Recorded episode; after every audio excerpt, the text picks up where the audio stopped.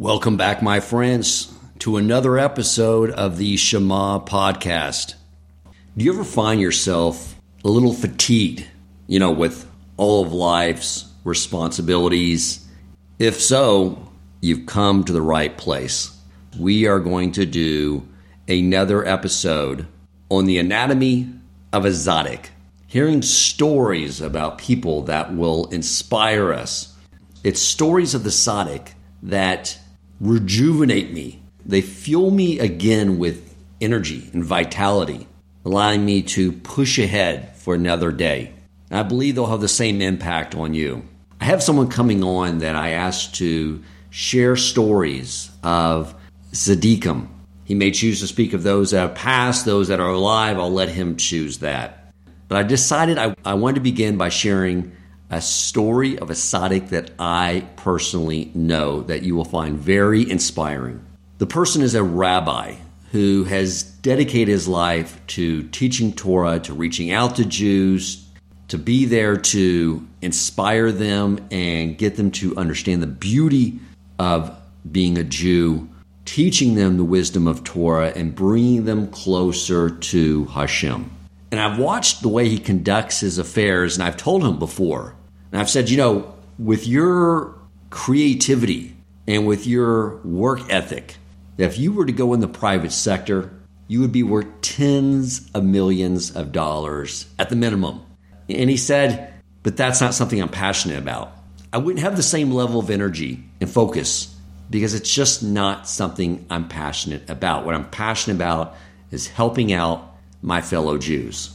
Now, being in that type of position does have similarities with that of other professions. You know, with the rest of us, we have a profession, something, our livelihood, and we all know sometimes you have to disengage from it if you want to be most effective at it.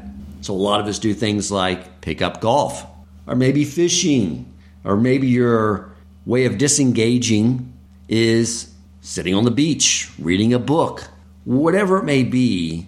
We all sort of come to this conclusion that we need a little me time to rejuvenate ourselves so we can come back into our profession and other worldly responsibilities with fresh eyes.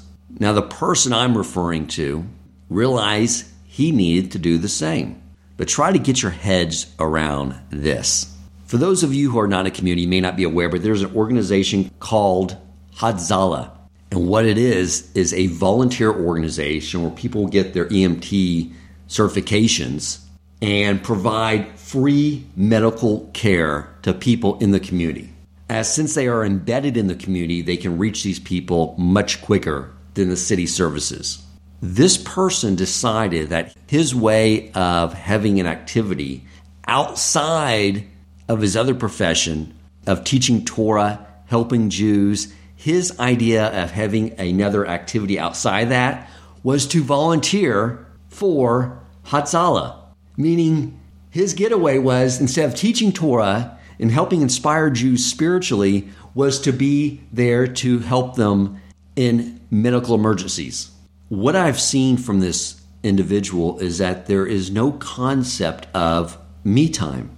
It's a constant focus on everyone around him and their needs. And his family reflects this as well. The home they live in was selected because it's at the heart of this Jewish community. And in the, the same way of Abraham and Sarah, every Shabbos, and I would say all the time, their home is opened up to everyone. On Shabbos, when people are walking around in the afternoon, it's Grand Central Station. They have a water station outside for people just want to come by and get some water in the hot summers. Their doors are always open for someone who wants to come in and get some food and a drink and chat and visit with other people. It's non stop. It's hard for me to grasp. I'm someone that likes to engage with the world but needs to pull back and sort of just go into my internal world. So to me, this is just the most amazing thing. And there are some times where I need some therapy. I'm struggling with something. Now, I heard your collective sigh as you thought to yourself, sometimes you need therapy, Dan? Okay, granted, probably need therapy every day. However, when I do have those moments where I know I need help, I'll send him a text and say, I really need some therapy. I need to talk with you. And he always, regardless of how busy his schedule is, he always makes time for me. And when I go to his home office carrying the weight of the world on my shoulders, I always leave his office light with clarity and focus. You know, when my family and I were living up in the suburbs, in a very pristine little community in a bubble of, of the woods, perfectly manicured yards, we had our home custom built, selecting every detail for the aesthetics. We had an interior decorator come in, choose color schemes, buy artwork. We bought new furniture for it. We had landscapers come in, design it to be aesthetically pleasing. But we realized we wanted to be in a community. So I called a real estate agent up and I said, Find us a home. We want to be in this particular community and in this particular area of the community. And he basically said, That's easy. There's only one option. Let's go out and check it out. So we go to this home. We walk in through the front. There had just been some foundation work done. So the gardens around the front not only contained dead shrubbery, but mountains of mud and concrete. The metal siding around the gardens was so old and rusted, it was popping up in the air we go inside the home. The blinds, I'm fairly certain, were the original install when the home was built in 1980. Broken, most didn't work. The aesthetics of the walls were old intercom equipment that didn't work, old alarm systems that were very large that didn't work. There was a hole in the roof that was allowing water to come in in two of the bedrooms and also allowing a, a family of possums to live in the attic. When we walked out into the backyard, it had been so unattended for so many years that some of the weeds were as big as trees. The concrete and mud along where the gardens used to be, in conjunction with the fact that the patio concrete had sunk, was causing a mudslide along the patio. We walked back inside with the realtor and my wife and I looked at him and said, Is this really the only option? We'll buy, we'll rent. We're open to that, but is this the only option? And he said, Yes, this rental is your only option. My wife and I looked at each other. We smiled and said, Then it's absolutely perfect. We'll take it. You see, my friends, the reason this home was perfect was because it was where we wanted it to be just a few houses away from the person I just mentioned to you. And this has evolved over time because as we've gotten to know our neighbors, as they've graciously has, have invited us to their homes for Shabbos or Yom Tov, and we've gotten to know them, every time we get to know one of our neighbors, our home value increases in our eyes to where now this is the finest home we have ever lived in. When you are around people like this, the task of breaking yourself from materialism becomes so effortless that I don't even believe there's merit involved in it. So I have someone coming on, as I mentioned, and who is my guest? It's the very person I was just describing to you. It is Rabbi Aryeh Wolbe, the executive director of Torch and host of the Jewish Inspiration podcast and co host with Rabbi Nagel of the Unboxing Judaism podcast. My friends, we always need some inspiration. I think what I just shared with you alone should make you feel that knowing that there are people like this in the world to look up to, that we know are there for us, should give us the confidence that we can accomplish anything and everything that we set out to do. Welcome to the Shema Podcast, the podcast for the perplexed where Torah insights, intertwined through personal stories as well as interviews with leading Torah scholars, demonstrate the empowering qualities of Torah and mitzvot.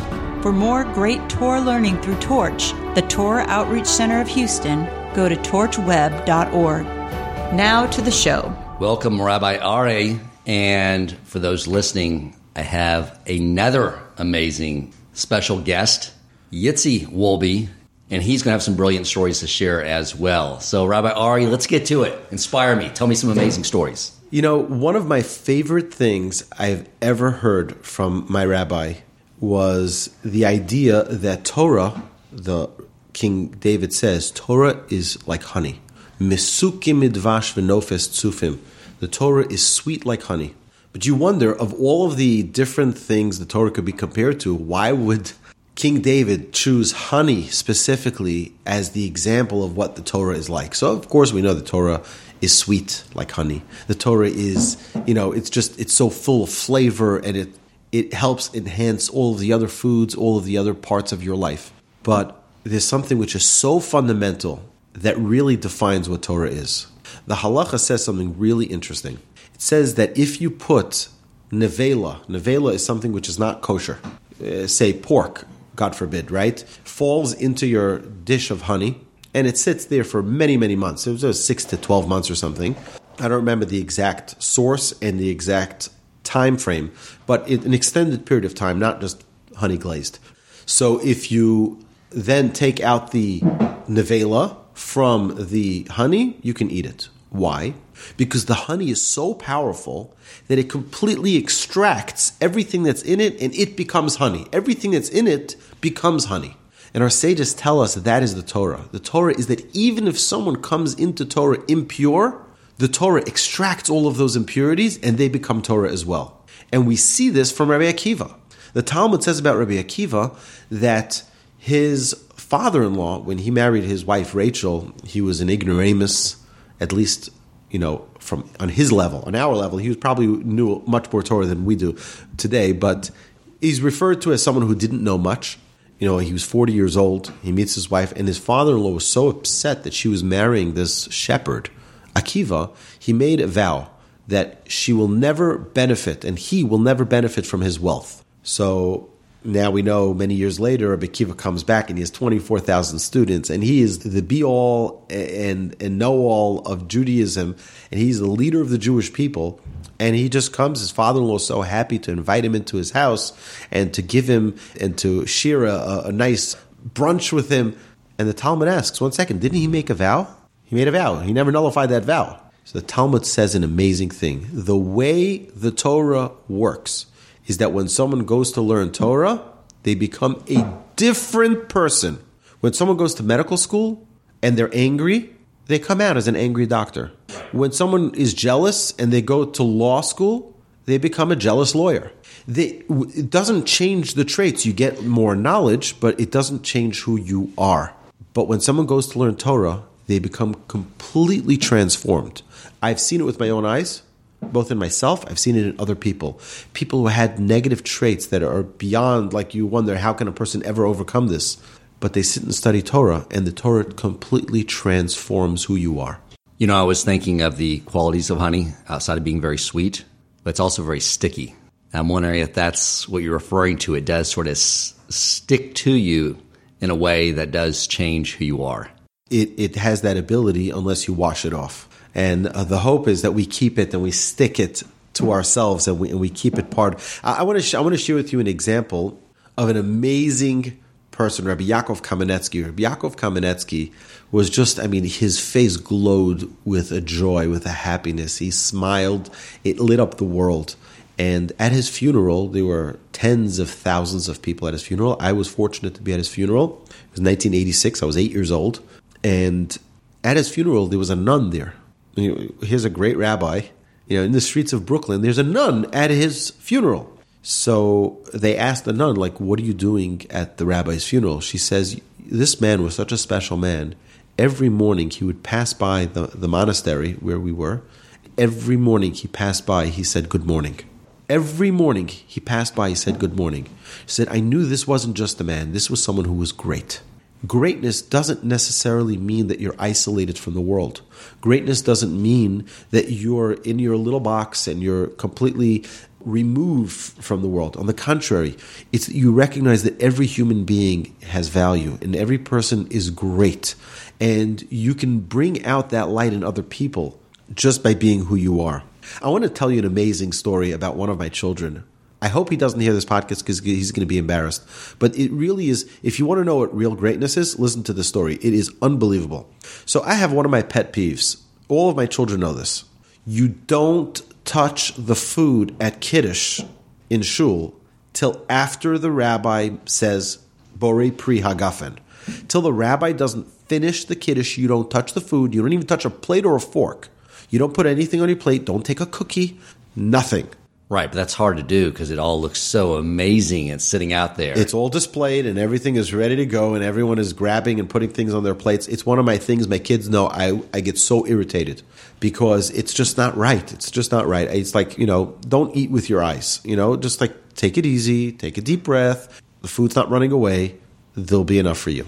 So this is now going back. My son then now he's uh, 15. He was pr- probably seven or eight years ago, and we used to daven at the early minyan at you know at seven o'clock, and we would be done by, by about nine o'clock. We would have kiddush. We were at the kiddush that Shabbos, and I'm looking. I, I, I wouldn't ever in front of anybody else for sure not. I would never reprimand my children, but I was just I, was, I wasn't even testing him. But I saw him at the other end of the table and he's sitting there with his head on his hands and looking at this delicious chocolate babka. Okay, and it is juicy babka, and he's looking at it, and there are about six pieces left on that tray. And you know, the rabbi slowly gets into the room, and he's about to fill up his wine cup with with the grape juice or, or with wine, and he's about to begin making kiddush and another piece of cake gets taken and another piece of cake gets taken and i'm looking at him like his eyes are welling up almost that there's not going to be any more cake left for him. And the rabbi starts saying al kain beirach you need the introduction to the blessing.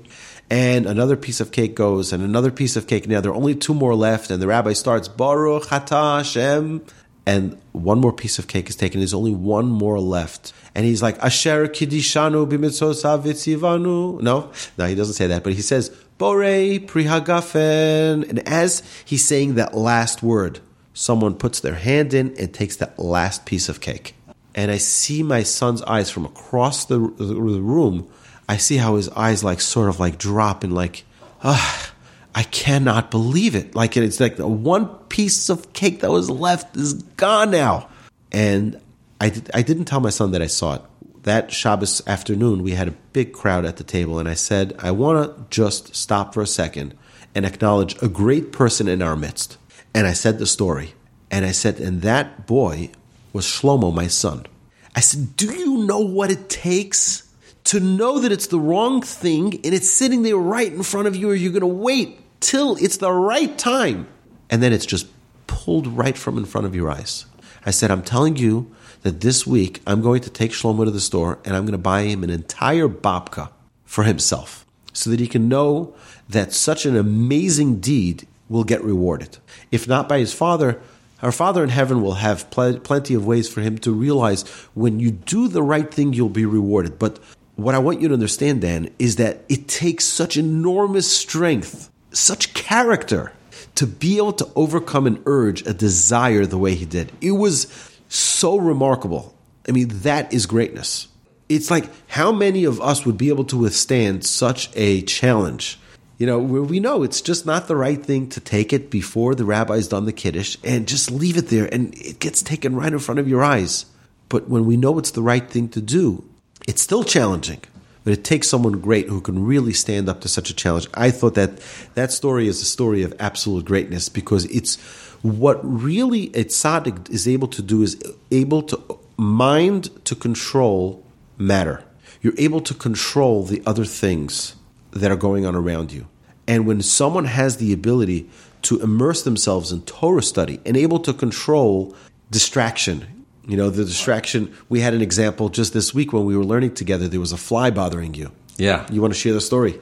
Yeah. Was there, I, I had this amazing situation where I had Rabbi Abraham studying with me. We studied for an hour. I felt like a king. And then when he was done studying, Rabbi Ari comes in and starts studying. And the whole time I was sitting there, there was a fly buzzing all around. I was waving it away. And then finally, you, you share with me, Rabbi Ari, it's like you said, that is what the the Yetzer Hara is just bequested Hashem, create a challenge for this guy, see if he can focus. And when I finally ignored it and just let the fly be wherever it wanted to land, it was gone. It never bothered us again. Most distraction is because we allow the distraction to be there. I want to share with you two amazing stories about how people, great righteous tzaddikim, were able to overcome distraction. And because their focus in Torah was so great that nothing was able to get in their way. But I want to turn the, the, the microphone to my dear son Yitzi, who's going to share with us a story about Rabbi Yosef Shalom Elyashiv. Beautiful. Let's go. My next new Wolbe podcast star. Rabbi Yosef Shalom Elyashiv was learning his Gemara and everything else. A tractor passed by him. He didn't even realize it. And that same day, there was a man fixing his sink, and he didn't even realize it because he was just learning. An hour later, another tractor passed. He didn't even realize that again. Another one passed. It was even louder than before. He went to get a drink. His sink was already fixed. He was like, How did the sink get there? And then his wife was like, uh, I don't know. Maybe you were just learning and you didn't hear it. So what what happened is that the the wife of Rabbi Elyashiv told the fixer man who was fix the plumber who was fixing their sink, he was trying to be very quiet, not to disturb the rabbi from learning. She's like, you can make as much noise as you want, he won't hear you, because he was so immersed in his Torah study. The tractor passing by, he didn't hear. The bulldozer passing by, he didn't hear. And the person fixing the sink, he had no idea that the person is banging away, removing a sink, putting in a new sink had no idea. He just comes. He's like, "How did this thing get here?" Like that's total being completely immersed in thought, in concentration, in focus is one of the keys to greatness. I want to share with you one more story that I've told to Yitzi many times. We've read this in a book together. Reb Ovadia Yosef, Chacham Ovadia Yosef, was once due for a very, very, he needed to get a test, which was a very, very painful test. And typically they put people into general anesthesia and he tells the doctor, absolutely not, no general anesthesia. They're like, it's really painful. It's worth it for you to just be put under for, for this test because it's very painful. He's like, no. He tells his assistant, go down to the synagogue in the in the hospital. There's a synagogue in the hospital, and bring me a Talmud. He says, which one? He says, any. And he goes, he brings him a Talmud, and the rabbi looks in the Talmud. He starts focusing and concentrating and he tells the doctor, he says, You can begin your procedure. And he gets into, he's in a complete focus. They do the procedure, and, you know, a short time later, he turns to the doctor and he's like, Can you guys start already? And they're like, No, no, no, we're done already. he had no idea. His focus in Torah was so intense that all the noise in the world, all the pain in the world didn't exist because of his focus in study it's something which is, is remarkable. I remember when I would come to my grandfather and he'd be in the process of thinking and preparing for his discourse, for his lectures, and he'd be sitting there. And to most people, it would look like he was just sleeping. He was so immersed in thought that you can bang on the table, you can yell and scream, and he wouldn't hear you. And if I didn't actually nudge him w- with my hand, which I would only do if it was a real emergency, you wouldn't be able to distract him. In fact, my grandfather would say that before we walk out to the street and get distracted by all of the different sights that we see in the street, he would say, open up a book of Torah, look at a verse, look at a Mishnah, look at a line of the Talmud, and just immerse your mind in thought. The great Brisker Rav, his father, would learn with him Talmud, and then he would have him stand by a window and look out the window into the marketplace and review the Talmud in his mind and they asked him, why, why is your father, why would your father do that to you? He says, so my father was training me to be able to be immersed in Torah thought, even when all of these distractions are around me. And that ability to be able to remove all of those distractions, to be able to remove all of the quote delicacies of the world. There's so many distractions, and to stay focused is really one of the attributes of a tzaddik. And you look at one of the main problems in our world today with electronics is that everyone's attention span has shrunk to about 15 seconds. Teachers are struggling with this, how to keep someone's attention for any amount of time at all. I read this book called Deep Work by Cal Newport. And one of the things he was learning as he was investigating how to get people to concentrate was he went with a friend of his who was Jewish to the morning Talmud study to observe what they were doing. About how they just would start their morning focused on this complex text and is what allowed them to stay focused on their other activities throughout the day. Shows the power of Torah and why it's needed now more than ever. That's correct. And the more a person is able to remove all of those distractions, that fly that was bothering you, the Yetzer Hara that was bothering you, is in a different form with a cell phone. It's in a different form with radio and television and internet and uh, deals and Amazon and all of these things that come up are different little distractions that the Yetzer Hara very craftily presents to us. He puts them in front of us as if, you know, like a beautiful buffet of options. Just don't focus on Torah that's going to transform your life. But I, I, want to just focus for a minute on, you know, we mentioned Chacham Ovadia Yosef and his amazing ability to concentrate, but he was also very sensitive to people. He was once going to, when he was 80 years old, it was just 14 years before he passed away, he was going in for a very big surgery. And he asked the doctors, they were doctors were getting everything ready for the surgery, and he said to them, Are you ready to begin? I said, We're ready to begin. He says, Now I need to leave, and I'll be back in three hours. so they said, What? You're about to have surgery? Three hours. I need three hours. I'll be back here three hours on the minute. He, his driver drives him home. He locks himself in his room. And three hours, he's back on the operating table. And he has the surgery and everything goes, goes fine. After they asked him, like, what did you need the three hours for? He said, look, I didn't know that I was going to come out of the surgery alive. He says, but I was in the middle of writing a responsa for an aguna. An aguna is a woman whose husband disappeared and didn't give her a get. And in such a case, she can't get remarried unless she either has verification that her husband died, or if the rabbi, through his brilliance, is able to figure out a way for her to be exempt from that marriage for whatever reason, either. And the rabbi was afraid that if he were to pass away from the surgery, this woman would be stuck for forever. And he wanted, he was so sensitive to this woman's need, obviously, to be freed from this, that he said, I just needed this time to remove her from this bondage, I would say. But I want to share with you another amazing story. There was once a student in the yeshiva of the Chofetz Chaim who the Chofetz Chaim had heard he smoked a cigarette on Shabbos. And we know that's a biblical prohibition. It's, it's really bad. So the Chofetz Chaim called him into his office. And that student of the Chofetz Chaim, 50 years later, related that that changed his life for forever. And everyone's wondering, what did the Chofetz Chaim say? What did he say? The man became a great rabbi later. But he said, what did he say? He said, he said the Chofetz Chaim didn't say anything. Chofetz Chaim didn't say anything. The Chofetz Chaim just embraced me, held my two hands wrapped by his two hands. And the Chofetz Chaim started crying. And he said one word, Shabbos. Shabbos. And the Chofetz Chaim's tears were dripping down his face, crying for the holiness of Shabbos that was desecrated.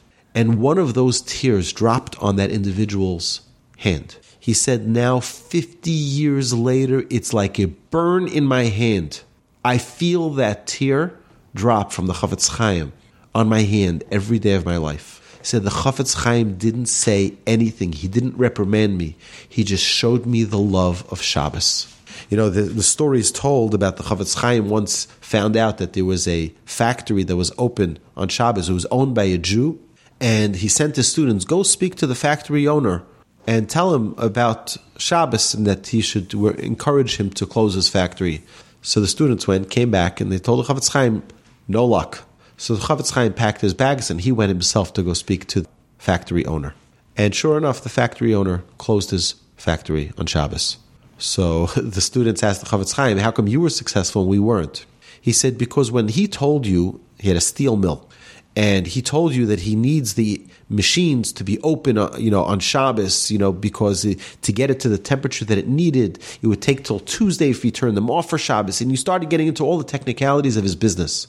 He says, I don't run a steel mill. I don't run a business, but I do run Shabbos. I do love Shabbos. He says, I wasn't trying to sell him how to run his business. All I was trying to sell him was the enjoyment and pleasure of Shabbos. He'll figure out how to run his business. And it's the love the Chofetz Chaim had for every Jew. Is another story that Rabbi Basco just shared in the Spark this week, in the beautiful weekly publication. He shared a story of the Chofetz Chaim where he traveled to Russia to meet a very wealthy Russian Jewish businessman, and he asked him his yeshiva was in desperate need of funds, and this wealthy Russian businessman gave him an, an enormous amount of money. The Chofetz Chaim looked at the money and started crying. And, and, and the businessman immediately tells him, I'm sorry, I didn't give you enough money. I'll give you more money. How much more money do you want? Chofetz Chaim says, No, I don't need more money. He says, I'm just sad that such a great person like yourself will suffer so greatly in the world to come because your factory is open on Shabbos. The Chofetz Chaim wasn't saying it to hurt this individual. He loved this individual. He saw the beauty, he saw the greatness of this individual, and he cared, he deeply felt the pain that this person is going to suffer so greatly because they desecrated the Shabbos. So the person said, I see your love for Shabbos is so great. I'll observe the Shabbos. In, in your honor, I'll observe the Shabbos. And indeed, he did. And the Chofetz Chaim, wherever he went, he showered that love for every Jew and the love for his own Yiddishkeit, for his own Judaism. That together is, is, is the gold mine of greatness.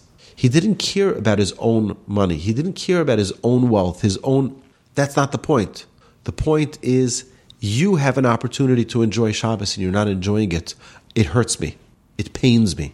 You know, this, this trait that seems to come up over and over again goes back to Moshe because he is described as being the humblest man ever, but as great as all the Jewish people combined. And when I was reading the commentary, reconciling how that could be the case, it was saying that it was because all his concerns were on all the Jewish people. Like their needs were his needs. That's what made him as great as all of them. You know that when the Jewish people left Egypt, they were busy collecting all of the loot and everything that they could from the Egyptians the Midrash says that every Jew left with 90 donkeys worth of wealth. 90 donkeys. And Egypt was the wealthiest country in the world. Uh, I mean, the, the, streets were almost paved in gold. I mean, it was really unbelievable the wealth and the and the and the opulence that they lived with. Moshe was busy doing something else. He was busy getting the trees that they would need, the wood that they would need for the for the temple. He was busy getting the bones of Joseph. He was busy doing a lot of other things than just worrying about himself. So how was he repaid for this? And the Midrash explains that Moshe, when he was carving out the tablets, it was sapphire, it was pure sapphire. Hashem said, You can take those extra pieces of sapphire because you didn't worry for yourself in Egypt, you're going to get the sapphire pieces that are left over from the tablets, and that's going to be your, your reward. And our sages tell us that the value of that sapphire was far greater than all of those 90 donkeys worth of loot that they got from Egypt. We have to understand that selflessness is one of the key components of greatness. And I want to share with you an amazing story. There was a rabbi who came to the Chazon Ish and he says to the Chazon Ish, he came with his wife, and the rabbi had just been promoted to the head of the yeshiva, which is a pretty distinguished position. And they, uh, the husband and wife were in a dispute because the, the husband's job every morning was to take out the garbage to the local dumpster down at the street. But he said now it's unbecoming. It's it's not it's not fitting for someone who's the head of the yeshiva to really be carrying the garbage out to the street. And they came to the Chazon Ish.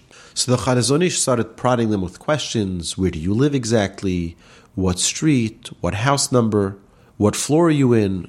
Which apartment? What time would you take out the garbage? He says, On my way to the yeshiva at this and this time, I would usually take out the garbage. He says, You know, considering where you live, your house, and the time you would do it, you're right, it's unbecoming for you. It's not befitting for you. The next day, in the morning, at that same time that the rabbi would leave the house, there's a knock at the door. They open the door, and it's the great sage, the Chazon Ish, standing at the door. And they're like, their eyes are popping out, like, what are you doing here? He says, I came to take the garbage out. He says, It's not befitting for you, but it is befitting for me. Please let me take the garbage. I'll take it down to the street. And that's greatness because he was showing by example what it means to not care about what other people say, to do what's right, notwithstanding the circumstances we put ourselves into. He locked himself into a box where someone who is the head of a yeshiva shouldn't be, well, the Chazon Ish taught him otherwise. You know, early on my studies learned that that the antidote to the Yetzer Hara is Torah.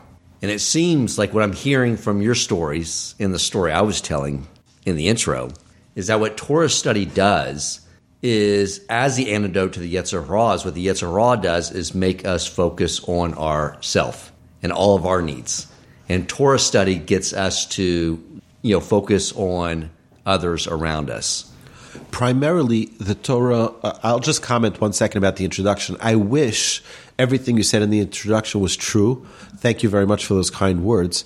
But and I appreciate it. But that's what I aspire to be. I aspire to become someone who's a tzaddik, someone who's great. So thank you for the encouragement that hopefully I took a single step. I try to take every day a step to try to be selfless. But really, what we're trying to do in this world is trying to become God-like. Right. And God-like means that we're kind even when the person we're trying to be kind to will slap us in the face once. And again, imagine if your child, God forbid, right? Imagine your child says, Dad, give me 10 bucks. You're like, uh, excuse me? That's not the way you talk. You have respect. You talk to your father with proper, you say, please, daddy, I'm going with my friends. Is it okay? Can you please give me 10 bucks, right? That would be a, a, a reasonable presentation. Dad, give me 10 bucks. Who, who do you think you are talking to? So your, your, your child would go over and give you a punch and say, I said, give me 10 bucks. I don't think there's any human being who would actually give them $10. But yet, the Almighty, creator of heaven and earth, tells us how to conduct our lives, and we ignore him, ignore him again, trample on his Torah, God forbid, disgrace everything that he stands for. And then we stand in prayer and say, Hashem, give me money. Hashem, give me success. Hashem, give me, give me, give me, give me, give me. And guess what? Hashem does. You know why? Because Hashem is all kind. Hashem is all kind. Hashem, it doesn't go. Hashem says, I'm going to give you more and more and more because I believe in you. I believe that one day you'll realize your mistake and you'll come back. I realize that, you, you know, I know your abilities and therefore I'm going to continue to shower you with goodness so that one day, hopefully, you'll realize that we're in this together. Hashem is perfect in all his traits. We are not. We have those traits within us, but in a partial measure, which is why traits are called midot. They're called measurements because we all have partial, uh, partial aspects of each trait. We're not a 10 in our kindness. We're not a 10 in our patience. We're not a 10 in our forgiveness. We're not a 10 in all of the magnificent traits that God has embraced us with. But throughout our lifetime, we're given the challenges that will help us reach and attain that perfection. And that's really the, the, the, purpose of life. The purpose of life is to get to that level of perfection where we become Adam, man, which is Adameh, which is to emulate God. We want to be God-like and that's that's really the the essence of a tzaddik is one who recognizes that that's the goal. Nobody wakes up in the morning and says, "Oh, here I am, a tzaddik."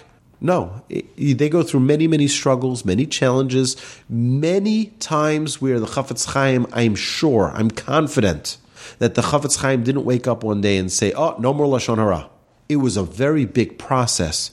I guarantee you that because it was such a challenge for him, which is why he later succeeded so greatly in not speaking Lashon Hara, is because many struggles, many challenges, he was able to overcome one time, uh, failed another time, overcame the next time, and that he was able to take that muscle and really strengthen it to become perfect in that aspect. Wonderful. That's a key aspect that I guess we, sh- we all need to remember is that it's focused effort that's going to result in failure, but then we learn from the failure and then strengthen ourselves to move forward. That it doesn't come easy. We have to remember that if you're not in the boxing ring, you're not going to get punched. But when you get into the boxing ring, that's when you have the chance to win. And you know, when you're just sitting in the crowd and you're cheering, okay, you're you just paid money to see someone else in the struggle.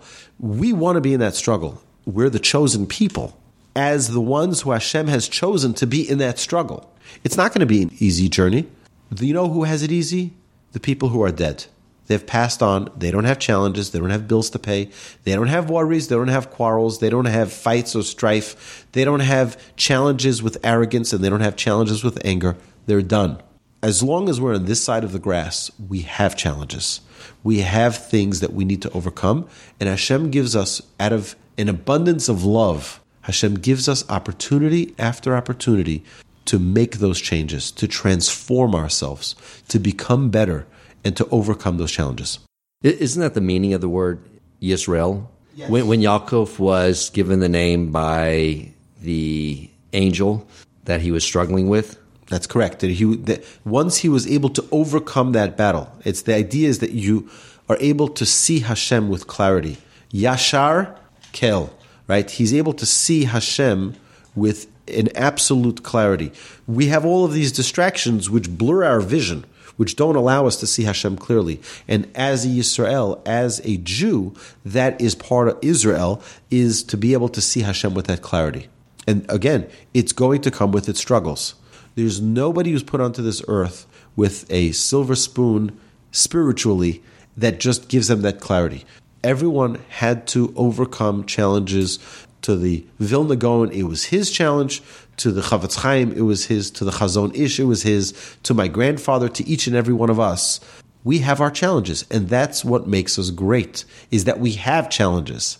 And we have to embrace those challenges, not to run away from them and wish we were someone else. We say, oh, if only I had the parents that that person had, if I have the siblings that that person had, if I have the wealth that that family has, or if I had the children that they had. That's not, no, no, no. Hashem put you exactly where you need to be to be the greatest you possible. I guess, and we should be complaining about them. No, on the contrary, figure out a way to perfect them. You get angry, you have a, a short temper. Well, what am I going to do to overcome that? The first step in greatness is recognizing who you are, is recognizing, yes, these are my qualities, these are my flaws, these are my virtues, these are my limitations, and now, once I've embraced them, I can work on them. If I just keep on pushing them to the side, no, no, no, no, no. I don't have a problem with anger. No, no, no. I don't have a problem with jealousy. No, I don't have a me, me. Uh, I, I don't have. Guess what? You're just hiding from yourself the opportunity to great to become great. The minute we recognize that these are the qualities that we have, focus on the qualities first, and these are the flaws that we have. Now we can start working on them. Makes sense. Nothing makes me more furious than when someone says, I have an issue with anger.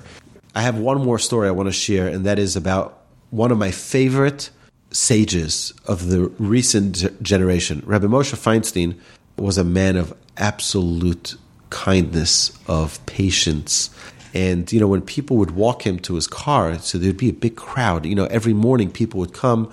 You know, if their child was putting on tefillin for the first time, they would want a great rabbi to be there and to bless them and to give them, you know, guidance and how to put it on the first time. It's, it's a really special time. So many people would go to a sage, and many people would come to Rabbi Feinstein. But after davening, after the prayers in the morning, that everyone would escort him out to the car and he was being escorted to the car and you know people are talking to him asking him for blessings and people would ask him halachic questions. And finally he gets to the car. Someone would open the door. He would get into the car and that was it. Once the door closed the questions would end. So he gets into the car and the driver drives. After they turn the corner and they go on to the next block and you could no longer be the car could no longer be seen from the yeshiva from where he was rabbi feinstein asks the driver to please stop the driver stops, not sure what's going on, and Rabbi Feinstein opens the door with his other hand and pulls his hand out of the door because the people who closed the door didn't realize and they closed the door too soonly on his hand and his hand got crushed in the door. So the driver said, Why didn't you say something earlier? And this is a man who's really great. He knew that if he would have said something earlier, the people who closed, the person who closed the door on him would never forgive themselves they would never forgive themselves. I slammed the door shut on Rabbi Feinstein's hand. He said, I didn't want to embarrass them. The Talmud says it's better for someone to go into a burning oven and die, burn themselves to a crisp, than embarrass someone in public. And that's what Rabbi Moshe Feinstein was trying to avoid. He did not want to embarrass this person. So it hurt him really badly, probably needed to go to the hospital to get his hands, his fingers repaired, but he would not want to embarrass someone publicly. And that was something which was so important to every one of our sages. Even Moshe, you see, Moshe did not want to embarrass the Jewish people unless it was absolutely unavoidable. And that is the key to greatness, is to recognize that every person's precious, every person is, has greatness within them, and to help every person bring it to light. And just the level of self control, because if someone slammed my hand in a door, I would impulsively scream out probably a bunch of explicitives, not thinking about it in pain, but the level of self control, like you've mentioned about your grandfather too, didn't just impulsively react to anything. To anything, exactly. Impulse is it's, it's something that needs to be controlled. It's default programming, but it can be overridden through Torah. Correct. Correct. And that again, Torah is honey. And when you immerse yourself in Torah, you're able to transform everything that's within it with the sweetness of Torah. Beautiful, Rabbi. You know, I, I always forget before I bring you in here and have you share these stories that what I'm looking for is inspiration because I'm challenged with something. We all are. But the reality is, what you always remind me of when you're done telling the stories is that I should be excited and ecstatic because I have the challenges. And sometimes I need to be reminded of that. Every person is facing a challenge. There's no one who's given a, a, a slip of, you're free to go. To one person, it's their health, and that is the communication from Hashem. To another person, it's their it's their jealousy. To another person, it's their anger. To another, every person they every there's nobody who's got a free ride. We've all got challenges, and that's the we have to embrace them and utilize every fiber of our being to overcome those challenges and to attain greatness. Beautiful. Thank you, Rabbi, for sharing that. Yitzi will be. Can I bring you back on? Is there any other stories you want to share? So Yitzi is asking me to share a story on his behalf, a story that we discussed last night. Uh, I try to tell Yitzi a story every night when he goes to sleep, and I remembered a story about Rav Avraham Pam. He's actually my brother Yaakov's sandik. He held him during his bris, and uh, was a very very special man. And it was one very snowy day. There was a blizzard in New York City, and he used to give a class in one of the synagogues in Flatbush every, let's say, Tuesday night. He would go to, to teach this class. And people would come and people would learn from him and, and hear his Torah. And there was one individual who would always fall asleep in his class. Okay, didn't have any anything, you know, offensive, you know, to say to this individual. Obviously, it's you know, it's at the end of the day, it's in the evening. He understands the person's probably tired, but either way, it was this snowy day, and Rav Pam is thinking, should he go to this class or not? Because most likely, no one's going to be there. But he says, no, it's a red, set schedule. We're going to do it. We don't stop Torah study. Consistency is so important in Torah study. So Rav Pam walks in the snow two, three miles to get to this class. And he goes there, and only one person shows up. Who's that one person? That one person who always falls asleep. And the person is all apologetic. I'm so sorry that nobody's here. He says, no, I came because I knew you were going to be here. I knew that you, it was important to you to be at this class, so I decided to walk just for you. And they learned the two of them together. And he says, and Rav said it was worth it to work, walk those two, three miles in the snow, in the cold, for that one individual who will learn. That's what it's all about. Thank you, Rabbi. Thank you, Yitzi. I appreciate you coming on and look forward to having you again on the Shema podcast. Thank you so much for having us. Thank you. And my blessing to you, Dan, to myself and my family, and to every all the Jewish people, and to all the listeners of this incredible podcast, is that we should take the opportunities that God gives us, the challenges, and love those challenges. Embrace them. Don't run away from them. They are there to help you become the best possible version of yourself. If you enjoyed this episode, please consider supporting Torch so they can continue to spread Torah wisdom to the world by making a donation at torchweb.org and clicking donate in the top right corner of the page. And if you would like to get in contact with our host with comments, suggestions for future topics of learning, or questions for him or his guest rabbis, you may email him at president at torchweb.org.